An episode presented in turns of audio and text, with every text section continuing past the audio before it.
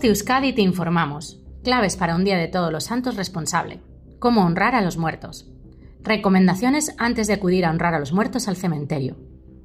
Evita los días y las horas de mayor afluencia a los cementerios.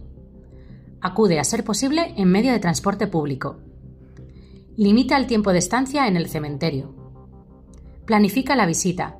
Si acudes a un cementerio en una localidad diferente, infórmate antes de si está permitido el acceso en función de según qué situaciones pueden haberse establecido limitaciones de acceso a foros u horarios. Es recomendable informarse con antelación mediante la web de la comunidad o del ayuntamiento en cuestión. No agolparse en las entradas y salidas. En el interior del cementerio, respeta los sentidos de las calles y las indicaciones de la cartelería. En el caso de que se vaya a necesitar agua en el recinto para rellenar jarrones u otros usos, se recomienda traerla de casa en una botella, evitando así tener que hacer uso de fuentes en el cementerio.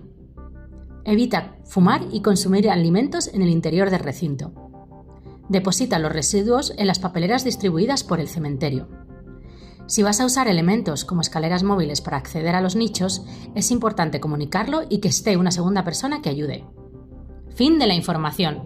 Voz Euskadi, entidad colaboradora del Departamento de Seguridad del Gobierno Vasco.